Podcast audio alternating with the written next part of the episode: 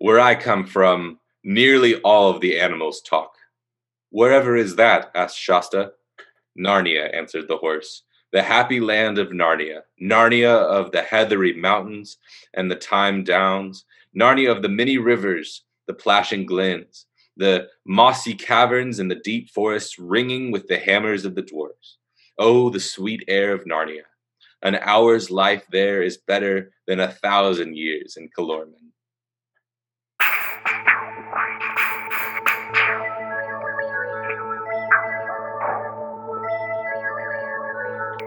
Welcome to the Chronicles of Podcast, where we're doing a chapter-by-chapter deep dive into the Chronicles of Narnia by C.S. Lewis. I'm Chase. And I am Kel. Thank you all for joining us. Today, we are beginning our discussion on The Horse and His Boy. That's right, the third book in this series. General spoiler warning, though, for the entire Narnia series, as well as a heads up that we do go on tangents into other stories that we enjoy, and so we'll give spoiler warnings along the way if there's anything that we think you might not want a spoiler for. But today, we're discussing The Horse and His Boy, Chapter 1, How Shasta Set Out on His Travels. Boy, Chase, Book 3, we're here. Book 3. Wow. It's wild stuff. I if I'm doing some quick math in my head, I believe this is our 33rd podcast. So that's actually insane. It's wild. But let me give us a quick summary of the first chapter of this new book. So this story takes place during the golden age of Narnia, while the Pevensies were reigning as kings and queens of the land. So it's kind of like a little weird insert in the middle. In those days, in a place called Calormen, lived a poor fisherman named Arshish and a boy named Shasta. On days when the fisherman had good sales, he would come home in an okay mood, but on bad days, he'd find fault with Shasta and even beat him. Shasta had no interest in the south. All the men there were like his father, but he was very interested in the north, where no one talked about and he wasn't allowed to venture.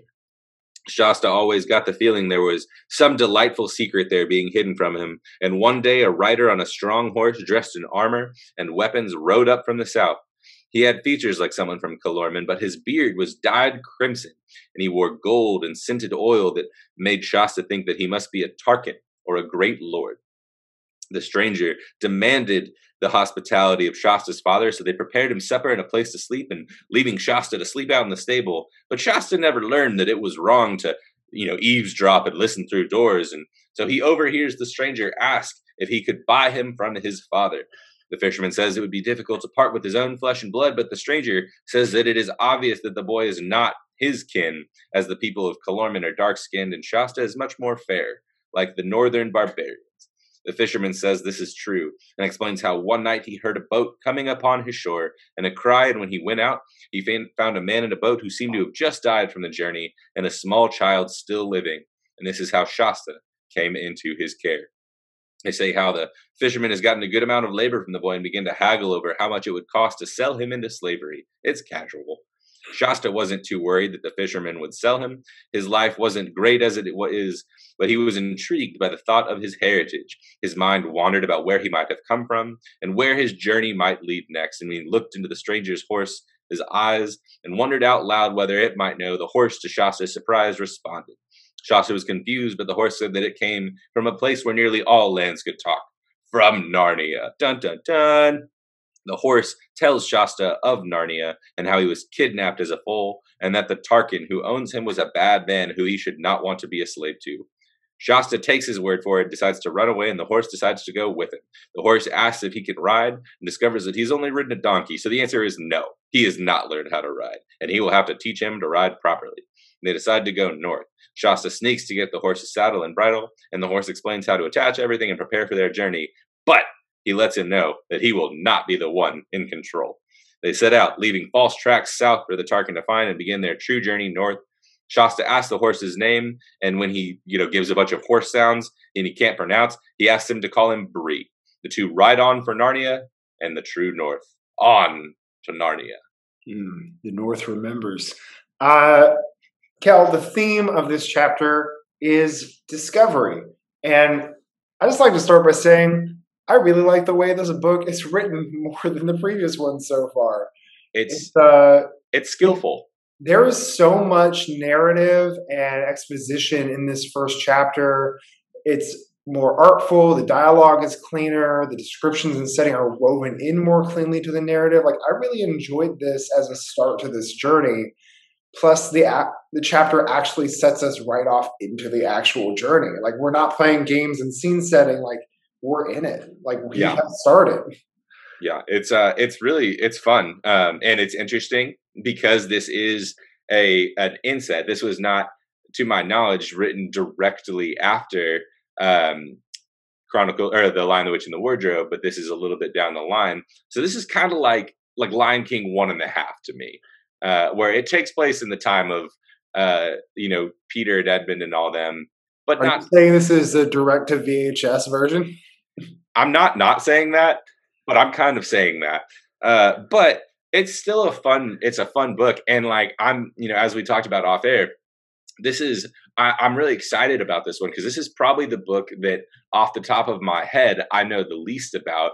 And this is also really interesting because through the other 6 books of Narnia, you're dealing with humans from Earth who are traveling into Narnia, and except for in the case of the next book, The Prince Caspian, you're always dealing with someone new from Earth experiencing Narnia. And in this one, you're dealing with someone from this world who is not aware of Narnia, still discovering that. And so I like this principle that C.S. Lewis has set up in all the books, that even though this is not someone from Earth, it's this idea of discovery, right? As we mentioned in our opening theme, that this is a child who is not aware of Narnia, who is going to get to discover Narnia. And so each book that you read, you get to be reintroduced to Narnia and you get to go into the wonder, which is why I think these books have lasting appeal. Yeah. And in Narnia, even though it is really cool to kind of get this different perspective of someone who is from the same world, Narnia is still the kind of special place to be longed for, like as the journeys end, or at least the direction they're going for this book. So we still get the things that we love about the story. And as we'll talk about a little bit later, there's some weird issues with that setting being set up the way that it is, but it's a really interesting exploration and world building that C.S. Lewis is doing here. Like, it's really interesting. So you mentioned world building. Obviously, the predominant amount of this book takes place in a different country in this world. Now, I pronounce this Calormen. How is that? I pronounce it Calormen. Okay, so. Are we okay just agreeing to just pronounce this differently? And we'll probably... I'm cool with that because I'm not going to remember to pronounce it a different way than I already... That's totally fine. And I bet that I'm going to go back and forth anyway. So we just want to let our listeners know, if you hear us say Calormen, Calormen, Calormen, whatever, it's all the same. We mean the same thing. It's Calormen. Forgive us. Thanks for your patience. Yeah, it's going to happen. But speaking of names that we are not quite sure of, we come upon a poor fisherman named Arshish, and a boy who calls him father, whose name is Shasta. Now on, could you please call me father? So it's an interesting thing, and this is where I think you get some better writing from C.S. Lewis, because he's a truly subtle piece of foreshadowing for something that we find out in this chapter. Sure. It's artful. It's a boy good. Who calls him father is not the same as this is his father. Yeah. It's almost like the intro to this chapter is almost Shakespearean in the kind of meta narrative setup. The narration here really lets you know what's happening in a way that is concise and subtle and cheeky and artful. I love this chapter. And you also see his characters using a lot more prose, a lot more metaphor, a lot it's really interesting. We'll get into that as we go. But Clive does waste no time in letting us know that Arshish is a terrible human being who we should not sympathize with immediately. Yeah, he's like, it is one of those things, like, I really liked how quickly the character building happens here. And we do see that Arshish isn't a great dude, but I thought it was interesting the way that we do see that character, the way we come to that opinion isn't C.S. Lewis just saying, hey, he's a bad guy. It's, he takes out his work frustrations on Shasta. Like, we do get the sense of his character, but at the same time, it's not this extreme level of evil that, like, makes it into a, like, wicked witch or evil stepmother type thing. Yeah. It's, you know, I hate to put it this way, he's abusive in a way that's recognizable, and, like, it's not this extreme level. It's the evil you know versus the evil you don't. It's you understand inherently, oh, this is not a great dude, but it's not like some otherworldly evil. It's sure. Very human. Yeah. It's definitely a thing where he doesn't have to spell it out for us that he is a bad guy, because we know that a father figure abusing and beating his son is a bad thing, right? Yeah. That's something we inherently know. And so it allows us to know, hey, Shasta is not in the best situation and he wants something different. This is, you know, Harry Potter in the cupboard being like, hey, we know that this is not good. He gets mistreated. We don't need to be told, oh man, like Harry, they were really bad people. His aunt and uncle is like, no, we see it. And there's no weird narrator's aside. And you know, this is a really bad thing to do to a boy. Like there's none of that, which I think is what I'm trying to put my finger on here, is that, like, this is done in a more literary way than just like your children's story narrator. Like we are elevated here. Yeah. It's good. But immediately after this, and you know, this is something we talked about off pod, he goes into this description of what is to the south and what is to the north. And he talks about how Shasta is not interested in anything to the south because that's where all the people look like his own dad, or who he presumes to be his dad. And everyone, like, the north is mysterious and exciting because no one talks about it and no one cares. But Chase is giving me a south side rep right now. But we do want to mention real quick here that throughout this book's podcast chapters, we're going to have to address some really potentially problematic, race relations, because the South, Calormen, whatever you want to say, and the people who live there are very much distinguished as, you know, Middle Eastern. They're wearing turbans. They have darker skin. They are going to be presented as the bad guys to the Narnian white Anglo good guys. Yeah. And so we just want to address that now, that that's something that will come up, especially more later on in this book, and presenting different cultures, different religions as evil, and the Narnia Anglo version as, like, correct and good. Yeah, this book is definitely going to have some issues with racial and cultural differences being part of the story. And we've said throughout the series, C.S. Lewis is not perfect. There's flaws to these stories. There's flaws to his writing. It doesn't mean we need to discard the story and write it off. Like, but we do need to acknowledge where things like skin color, which is going to be part of this chapter in this book, and cultural difference are used in unfortunate or even harmful ways. And so we want to give you that heads up so that you, listener, will bear with us and know that we're going to try our best to walk through this, but also to honor the things that we do still love about this book and how it fits into this series. Yeah. But all that said, I do think it's interesting.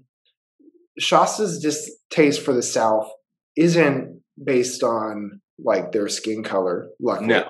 If that was how it started out, that would be rough. more worth saying, oh, this isn't great. But the reason that Shasta dislikes the South is because the men there are like his father, and it's not like a race thing. It's a personality thing, and it's a dress thing. Like, they are dressed in the same clothes of poverty. They're boring in the same way. And it's not great to discount people based on their socioeconomic situation. But it is compelling to see the projection that Shasta is putting onto all the people in the area, the people in the place that reminds him of his father. Like that's a whole obsession in and of itself. Like the idea that you take the person who treats you badly, and then because they treat you that way, you write off everyone you associate with them or the entire area. Like this is like the kid who doesn't have a good relationship with his parents, goes off to college and says, I'm never going back to my hometown because I hate the people there. But really what they're saying is, I didn't have a good relationship with my family. And it's interesting to see that dynamic play out in this very relational, characteristic way. Yeah. It's not just well, all these people are bad and Shasta's good. It's not that. It's Shasta has had bad experiences, and this place makes him think of those experiences, so he wants to escape. Yeah, agreed. And we get into this escapism that he is desiring, where we learn that he is every time he wants to ask about the North, ask about what is in the North, he's going to get one of two responses. At best, he is going to get from Arshish, if he's in a good mood, he's going to get, hey, asking questions is disrespectful and wasteful, so don't do it, which is not a good way to answer questions.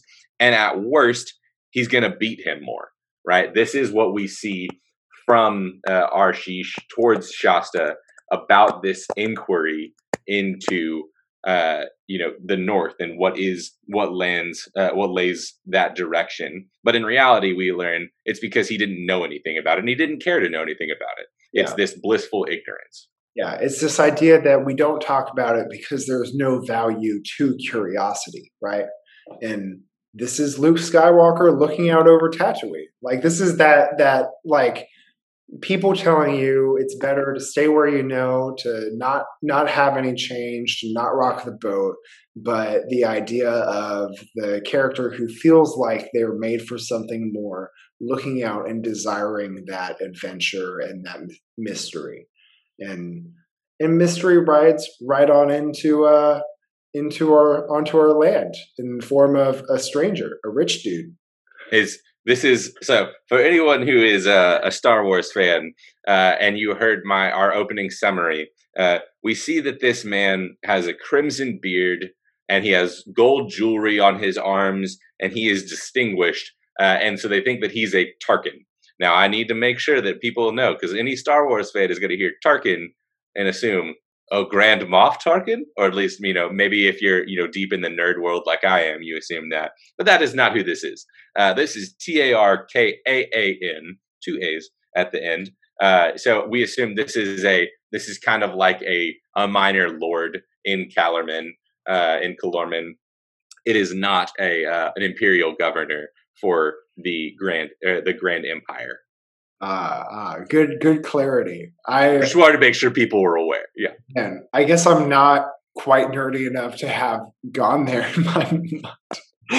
Hey, but I haven't someone has to. Star Wars lately. So it's it makes sense. But good note. Yeah, Tarkin is gonna be there's gonna be a few words which I appreciate that C.S. Lewis doesn't stop the story to explain what it is. He just lets you figure out what a Tarkin is along the way.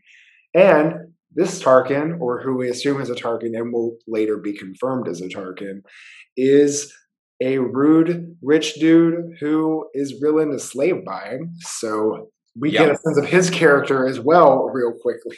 Yeah, it's this is an interesting little next section, because the Tarkin comes in and demands hospitality, and they kick Shasta out gives him a loaf of bread and says, "Hey, take care of yourself." And the Tarkin and Arshish begin to haggle over, slavery. Like they're just like, "Hey, how much would you sell that boy for?" Is slavery a good or bad thing? It's, hey, I'm into the slave buying thing. How much?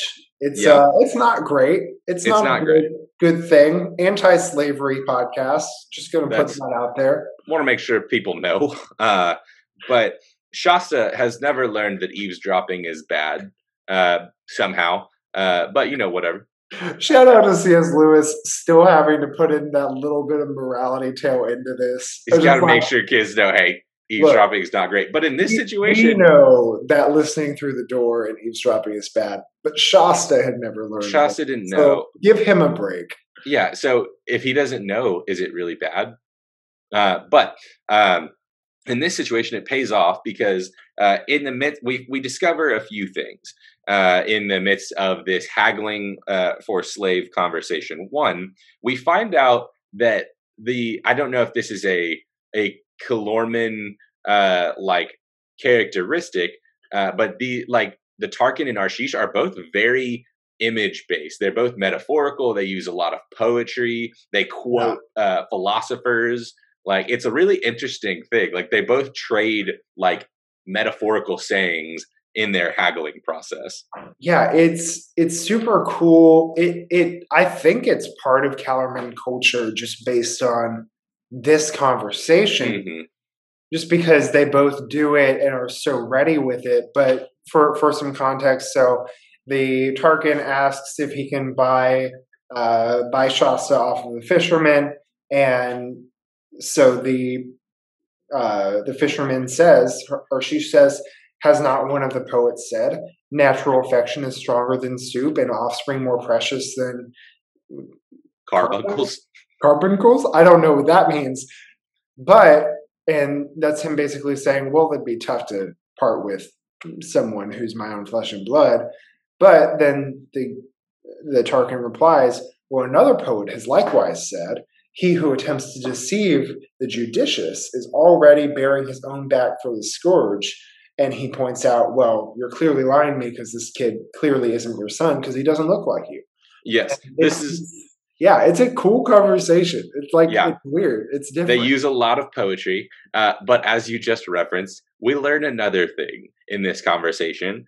And as we mentioned earlier, there's going to be some things that come from this that we just want to mention now that we will discuss at a later point, that the Tarkin points out, this is clearly not your son because your skin is dark like mine and the boy's skin is fair and white, like the accursed but beautiful barbarians who inhabit the remote north.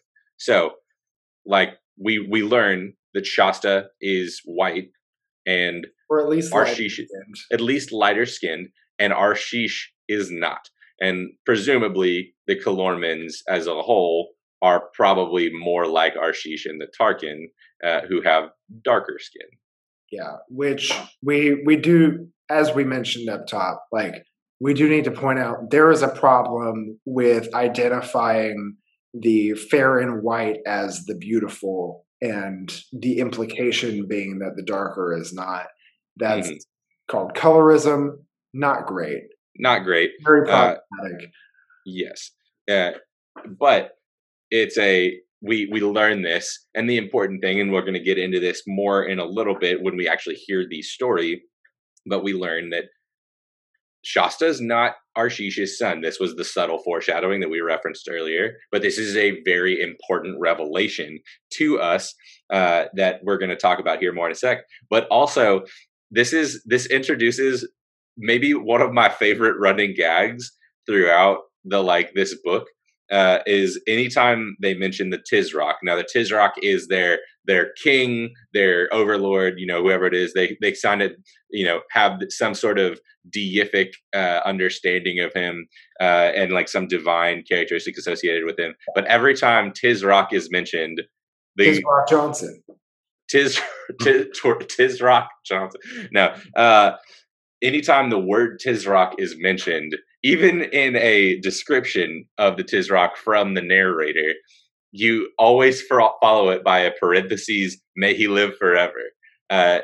You'll stop your sentence and say, like, oh yeah, I was talking about the Tisroc, may he live forever, and like continue on. And they will do this throughout the book, which like I just think is fun. Yeah. Well, what is dead may never die. You know, that's true. But I just, they will continue this. And you'll also see some important distinguishments here later from the horse, to be named later, we figure out why this actually is. But I just think that's fun. And as, you know, as Arshish is telling this story of, you know, there was this man from somewhere rowing in a boat with this small child, and the man dies and he hears this child screaming, and he goes in because he's a good, righteous man and saves the baby because he's compassionate and, you know, being moved in his soul to go save this child. It's this whole story. So we get this idea of where Shasta came from. Yeah. And I love the Tarkin's response, because he goes, it's enough to know that you took the child. That's all I needed to know. And he goes, like, tell me at once what price you would put on him, for I am wearied with your loquacity.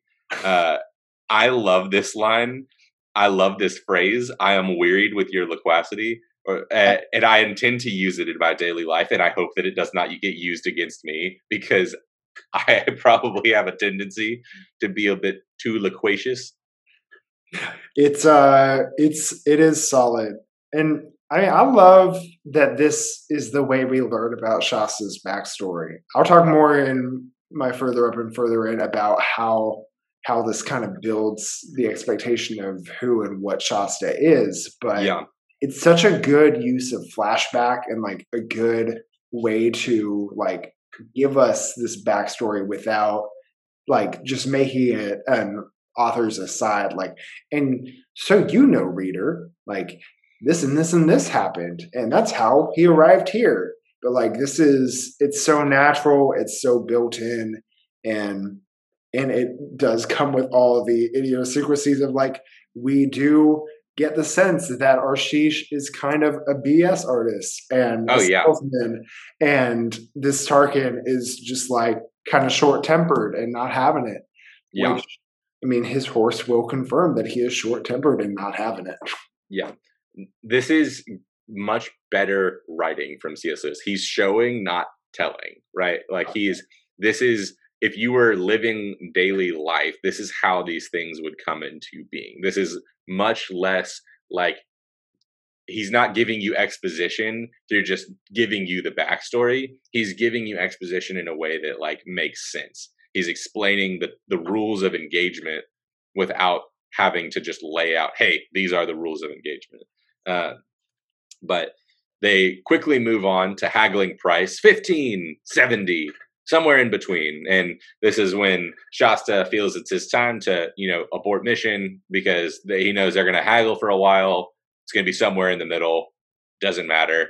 Which, it's a bummer. It's such a bummer that it doesn't matter. Like, Shasta is basically like, well, it doesn't really matter if he sells me. Like, I don't like it that much here. Maybe this guy will be chill. But the stuff they said about my heritage, this stuff about my background, well, that's important.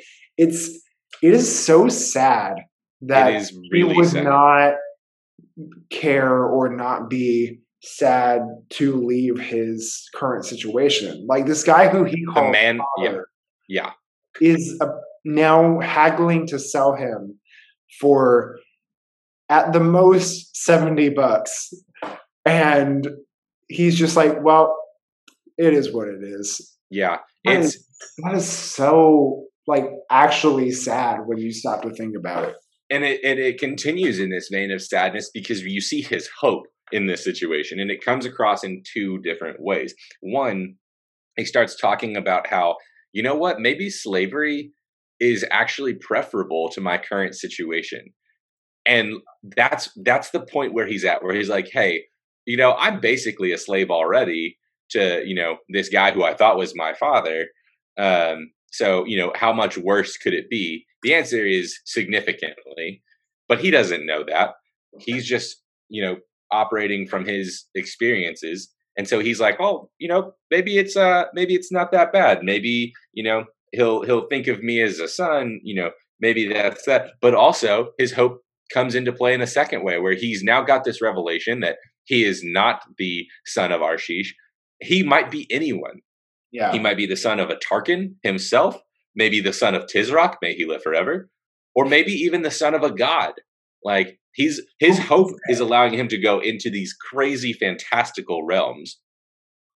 Yeah, which that is going to be one of the underlying themes of this book. I mean, it's kind of like the story of Jon Snow in the Game of Thrones series, like who is the heritage? Like, yeah. What is the, which, I mean, that spoiler alert will come later in further up and further in, but like, this is one of the underlying like themes of this book is Shasta trying to figure out who he is. Cause this story at its core is a story of self-discovery. Yes. Yeah. It's a story of escape. Yes. It's a story of adventure. Yes. We are getting from the quote unquote bad place to the quote unquote good place. But at the end of the day, the real journey that's happening here is Shasta's journey of self-discovery. And that all starts with this moment of discovery that he is not who he thought he was, which is a classic fantasy trope. Yeah. And I again, we have to give C.S. Lewis some applause in this first chapter here, because as you just mentioned, this is going to be a story of self-discovery. And so much of this discovery is going to revolve around this idea of him craving sonship, craving to be someone's son, craving this family.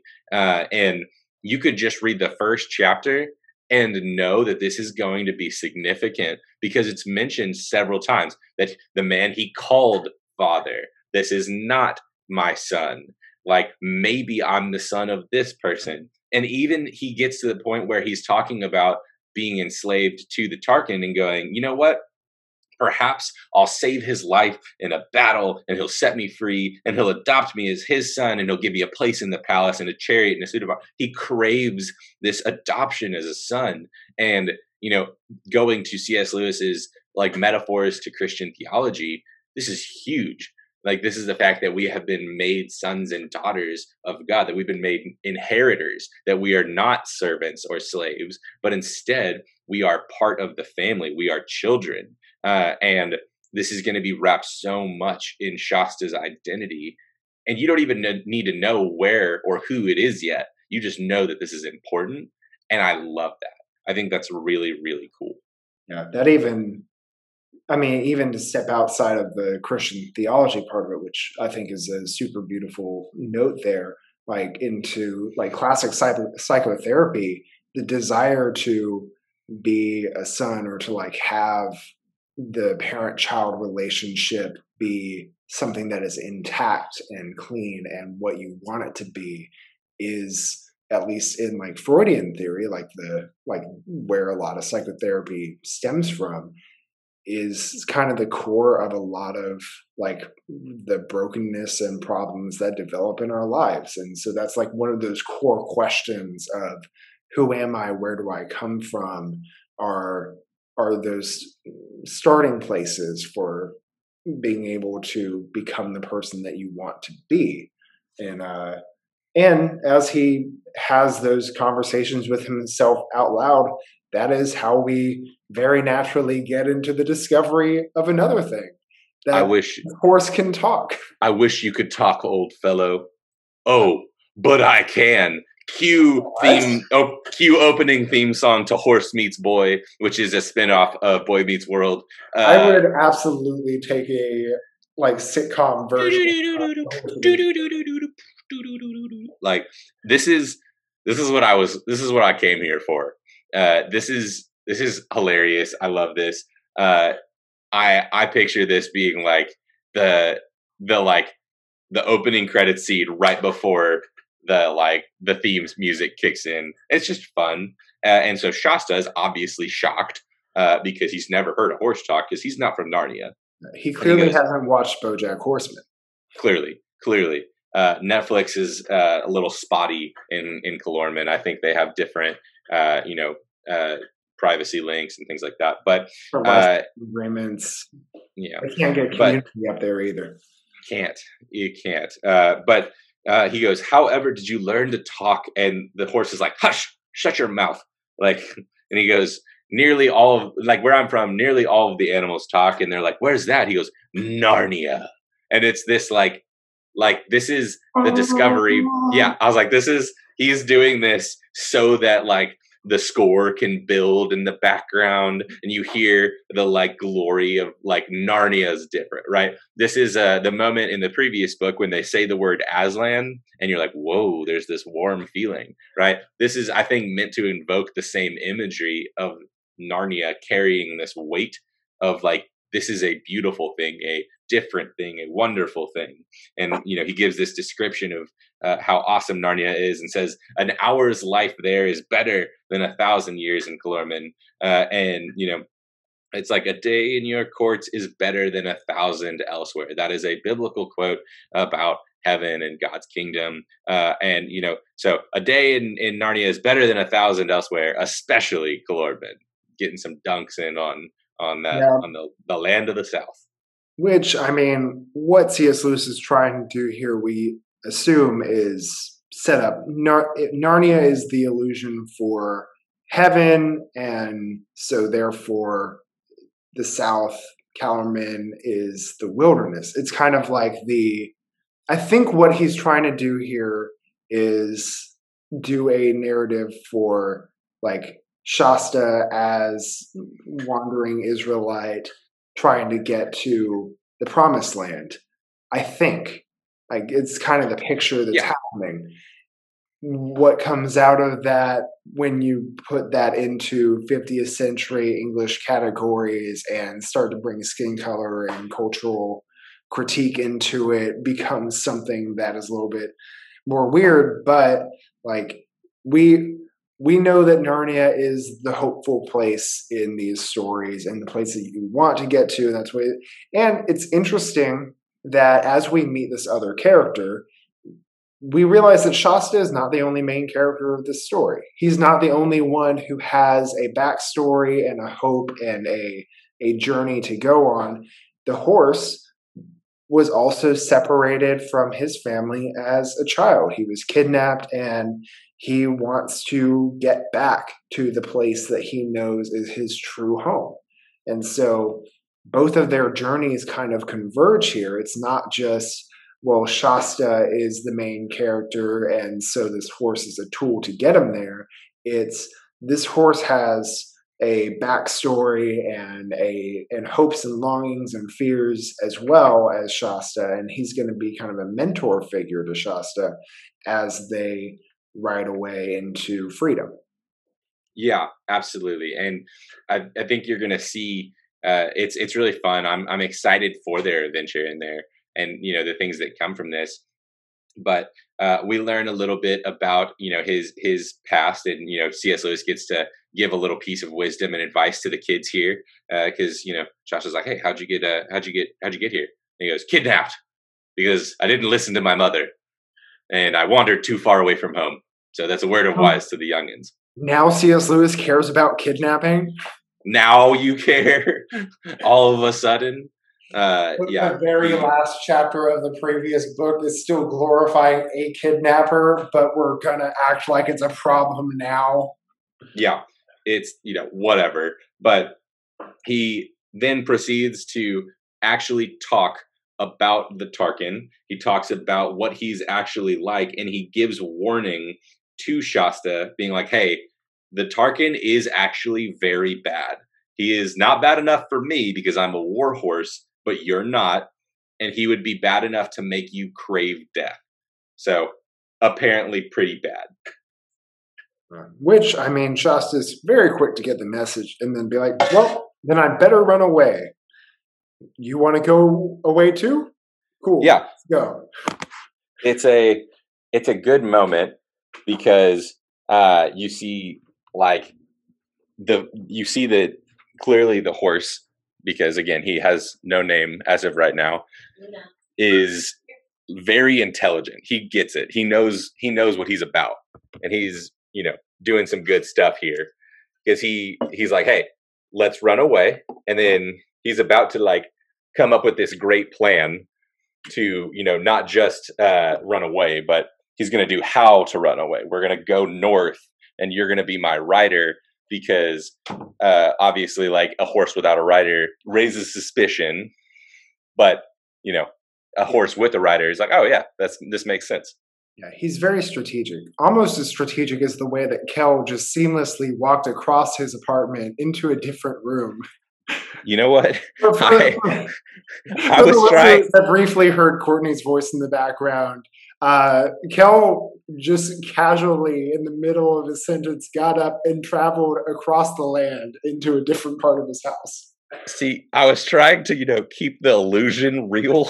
It was.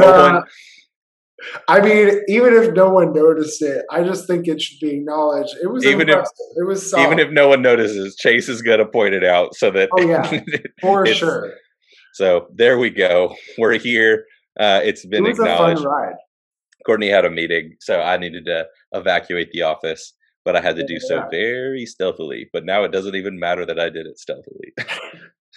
I mean, I think it's more fun if we acknowledge it. This is not a professional operation, everyone listening. Hey, look, if you all paid us, we'd care more, but you know what? Get off. Well, we don't get paid, and we're not going to ask for payment because... Yeah, there is no Patreon, and there's not going to be a Patreon. This is because it's chill. But as they are back to the story, as they're discussing this escape plan and what they're going to do, the horse goes, have you ever ridden? And Shasta goes, well, I've ridden a donkey. And I love how offended the horse is. He's like, excuse me? So no, you haven't ridden. How dare you compare riding a beautiful, like, Narnian war horse like me to riding a donkey, you swine. It's, I have to read this little section here because it's really funny. It's ridden the what? Retorted the horse with extreme contempt. At least that is what he meant. Actually, it came out as in sort of a neigh. Ridden the wah. Talking horses always sound more horsey in accent when they're angry. Obviously. Of course, horses have horse accents, you see. Yes. But yeah, it's he's so offended that he would even compare riding a donkey with riding him, which is, I mean, look, that's something that came up with, I think it was acknowledged when Fledge was written. Fledge. But in Magician's Nephew, like, the asking permission to ride him, like, it's similar to how we see in, like, Harry Potter, Harry riding the centaur is, like, a shameful thing for the centaur to be ridden in that way. Like, this idea of giving dignity to the animal it's both cool and also funny because, like, it is a different kind of riding, but also that is not the reason that this horse is offended. It's like, you would dare to compare writing that thing to me? Yeah, I mean, well, I think you get into a really important topic here, which is the difference between, like, a horse and a sentient Narnian horse, right? Yeah. Like, this creature is not just, like, some beast of burden. It is a... He's made in the image of Aslan. You know, he might be. Aslan breathed life into these creatures, so, you know, got some real pneuma. He made a breath. Giant Narnian earth bubble, and they burst forth. But I really like this little couplet between the horse, still TBD named, and Shasta, because he goes, well, if you can't ride, can you fall? I suppose anyone can fall. And then he goes, I mean, can you fall and get up again without crying, and mount again and fall again and yet not be afraid of falling? I'll try. Mm. I like this because it's like, are they talking about horse riding or are they talking about life? It's that, and that is why we love C.S. Lewis. Like, that is one of those lines that makes you stop and be like, Yeah, that's good. Deep. That's a good point. It's that like it makes me think of Game of Thrones, the can you still be brave if you're afraid? That's the only time you can be brave. You can be brave. It's a really good line. Yeah. I think that was really fun. And I think it's a really important line of dialogue to say, like, hey, like there, you're gonna fall. That's a reality. Can you get back up? And that's so important, to be like, hey, you're going to fail. This is an important lesson for the kids listening to this story and like reading this story or hearing this story, you know, from their parents or whatever, to hear like, hey, like you're going to fail. That's what happens in life. But can you get back up and keep getting back up every time you fail and get back stronger and not be afraid of failure, but saying, hey, that's part of things, but I'm going to move past it. That's a really important lesson in life and in horse riding. Yeah, definitely both of those things. It makes me think, I have a quote up on my wall over here from Mother Teresa. God has not called me to be successful. He has called me to be faithful. And that idea that it's not about how good you necessarily do. It's about whether or not you keep on going in the right direction. Yeah. And that is what the journey is about. Like, it's about the posture that you have as you're trying to get there, as much as whether or not you get there on the timeline or in the way that you thought you would. Yeah, absolutely. And so the horse recognizes this hesitancy and this timidity, and Shasta goes, poor little beast, I forget you're only a foal, which I think is sweet, where he's like, this is obviously like the horse is the one in charge here. And like, he is the one with experience. He's the one with age and maturity. And I like that he refers to him in horse terms.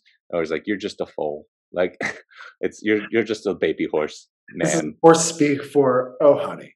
Oh, sweetie. Bless your heart. But then he, you know, gives his reasoning why they're going to go north, because he's like, Tarkin is going north, so we should also go north to Tashban itself, the court of the Tisroc.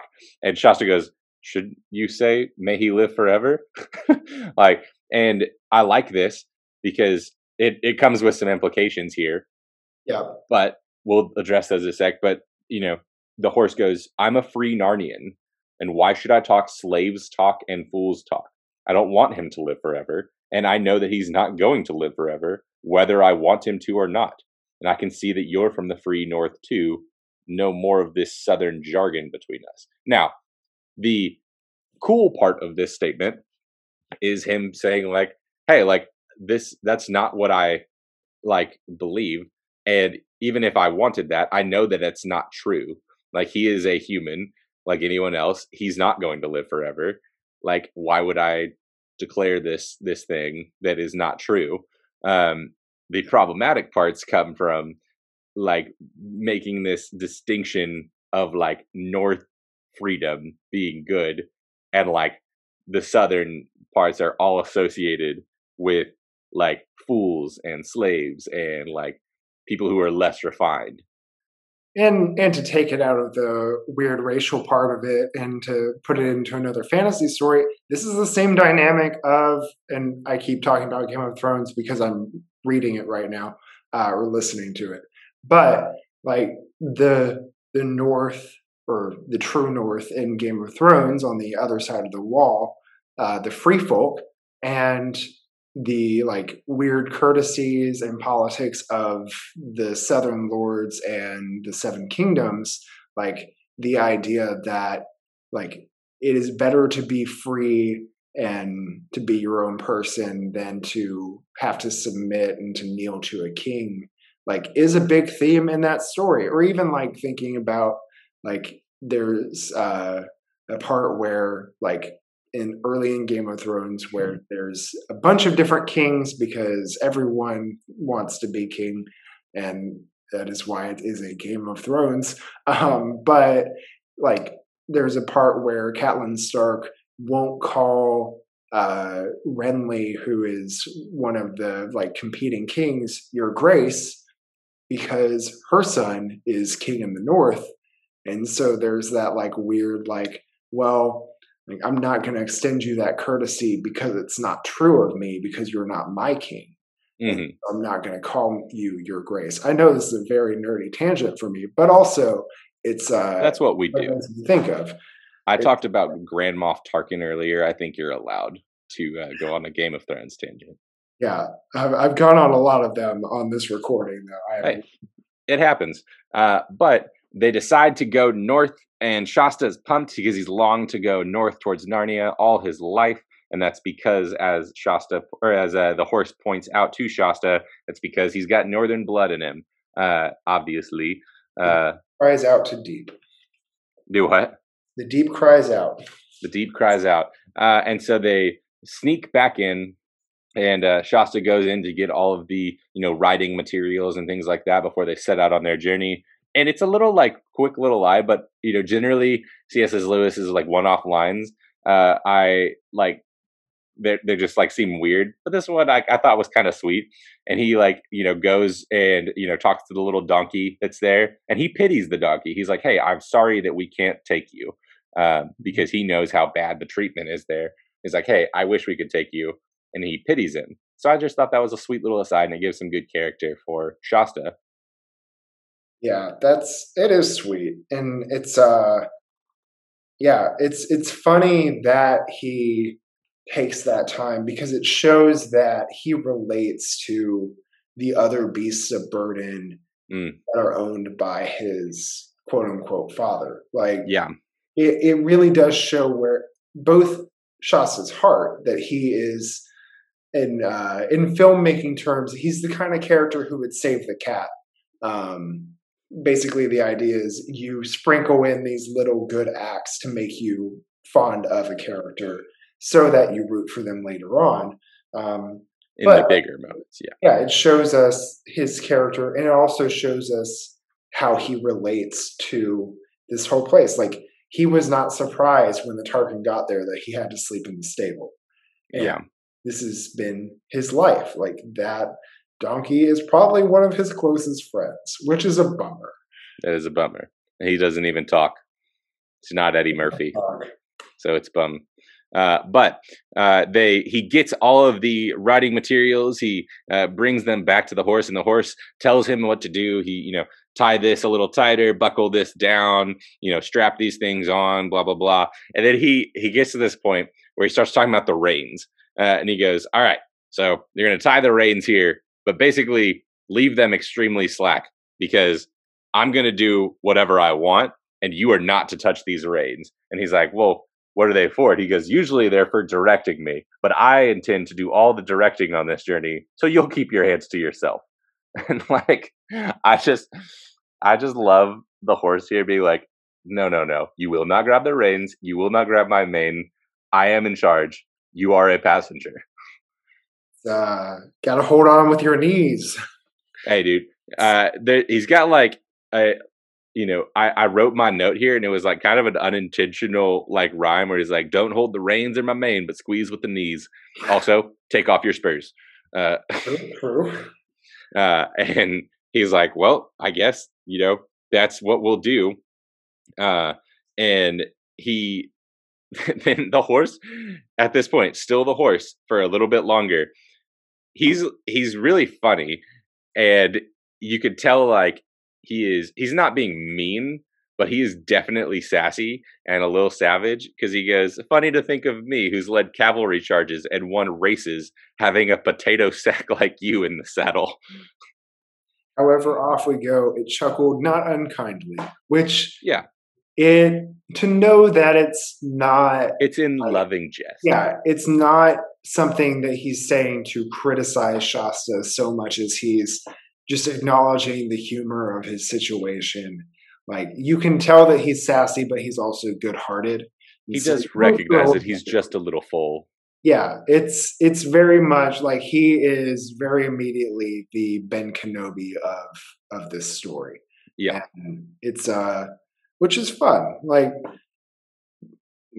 Ben Kenobi, Bob Slocum had a little bit too. He's you're being dumb. Let's get in line. It's okay. Yeah.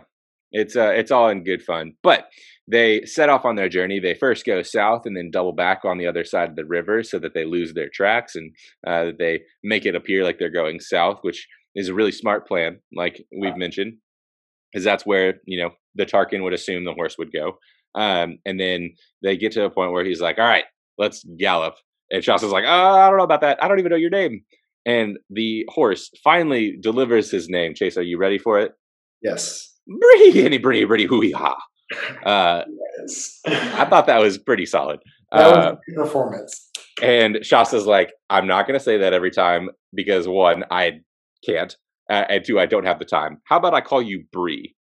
And you could tell the horse is like, well, I mean, that's not what I prefer, but if that's what you must do, I guess that's fine. And he goes, all right, so what should I call you? And he goes, I'm called Shasta. And Bree's like, okay, you're going to make fun of my name? Yeah. What? You've got the weird name. Yeah, it's, which I mean, look, Bree is better than Fledge, and Shasta is a unique name. Like, yeah. There's no getting around it. We have no idea how we got to this point, but I'm a fan of Shasta's name. It's memorable. It's memorable for sure. And so is Bree. Yeah. Bree doesn't necessarily sound like a war horse to me. It makes me think of Brie Larson. It makes me think of Brie Larson or like the cheese or, you know, of people, yeah, named, you know, Bree, but like, you know, whatever. But so they make their way and then, everyone I've ever known named Bree is a very particular kind of person. I'll put it there. They all have the same personality. One of our favorite students, her name is Bree. She's one of Cordy's girls, so we love her. I guess it's usually a nickname for Brianne or Brianna. Or Brianna, yeah. But we end the chapter with Bree basically being like, all right, it's time to gallop. And so make sure you hold on tight, look straight, keep your head between my ears, don't look at the ground. If you think you're going to fall, grip harder. Are you ready? Now. For Narnia and for the North, which is the thing that you would say like in battle, but I like it. Charge. Chase, for Narnia and for the North. Do you have anything else before we head further up and further in? I don't think so. I'm going to start us off because it's a thing that we've talked about a lot so far.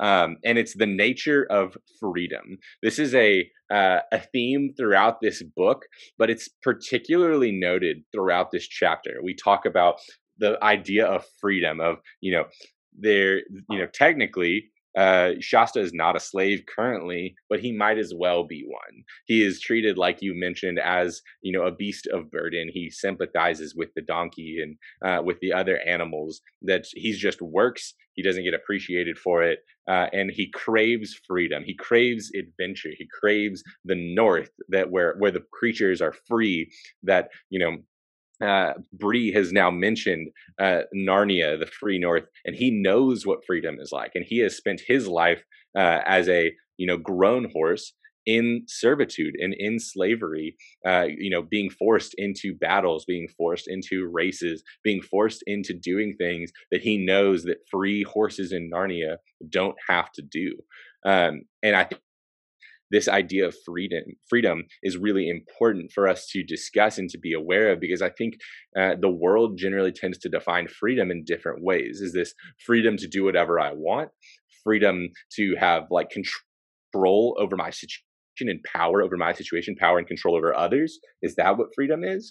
Or is freedom something else? Is freedom the ability to choose what is good for us, even if choosing what is good and best for us is, you know, loving submission to, you know, a good God. This is what, you know, Christianity would declare, and in Narnia, and, you know, ultimately, this is submission to the rulership of Aslan, because though he is not bad, he is in charge, he is in control, he is good, but he knows what people need. So even this free horse in Narnia is still under the domain of Aslan. Right. And so it's this idea of having freedom to choose what is actually best for us and choose what is good, not just freedom to, you know, do whatever we want or freedom to escape something. It's freedom to have what is actually good and life-giving for us. And I think this nature of freedom is going to be an important theme that comes up throughout this book. Yeah. From my further up and further in, I want to touch back on Shasta's backstory and kind of these undertones of fate and expectations of greatness, because Shasta didn't even know he was adopted until this very moment. But he always had a sense that he was longing for more and for the North, and whoever had been taking care of Shasta starved within sight of shore to make sure that he lived. Like, he's always lived with this longing. His whole backstory sets up this kind of massive weight of expectation for Shasta as a sort of chosen one figure in the story. Like, I know I've referenced it a lot, but there's a saying in Game of Thrones that only death can pay for life. And I thought of that as I was reading that story. I'm like, man, this person, I don't know if it was an old man, if it was a caretaker, if it was... I'm pretty sure it was his parent, but I'm not positive. We'll find that out later in the story. I know that for sure. But either way, like, this person died to get Shasta to safety. Made me think of that because it gives this greater weight of expectation to the importance of his surviving as a baby and up to this point. There's shades of Moses making it through the waters to Pharaoh's daughter, but not knowing his background till later. There's shades of Luke Skywalker being an orphan raised by an aunt and uncle without knowing his background. This one is actually a spoiler for Game of Thrones. So, a huge one. Sorry if you haven't gotten, I apologize, but I think it's relevant. Jon Snow not knowing that he was a Targaryen till he had already started dating his aunt. Again, if you haven't seen the second half of that show, then I'm sorry about that one. But I did give you fair warning.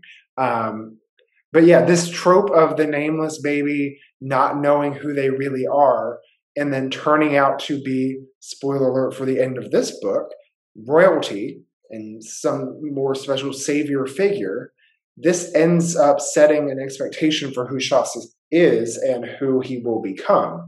And I think it's really exciting, compelling to begin a story like this because it really starts these undercurrents of fate that are classic to a fantasy story. Yes. Chase, these listeners have, I don't think they ever learned that it's not good to eavesdrop, but we'll forgive it because that's actually the whole point of this podcast is for y'all to listen in while we talk. But in the meantime, while you're listening, here's some good information for you that you can find all of our past podcasts and our future podcasts anywhere that you find them. Audible, Spotify, Apple Podcasts, whatever your preference is, go find us. And while you're there, something helpful for both of us would be for you to rate and review us 5 stars. It helps other listeners be able to pause, to eavesdrop in and, find out a little bit more information about their favorite stories and, who might be the father to who. And so we please go like and follow us on those things. Follow us on Instagram at The Chronicles of Podcasts, where we post things throughout the week that you can engage with us. We can let you know when each new podcast is dropping. But in the meantime, hold on with your knees, stare straight between our ears, above our head. Make sure you don't fall off. Are you ready for Narnia, for the North? We will have to talk about some of the racial and cultural issues in the story, but yeah. So I give a disclaimer in my notes, but I don't have anything to necessarily gripe about in this chapter. Not yet. No. It's just character descriptions. It's just character descriptions that make me nervous. Yeah. It definitely points to there being some problematic things in the future. Yeah. It's coming.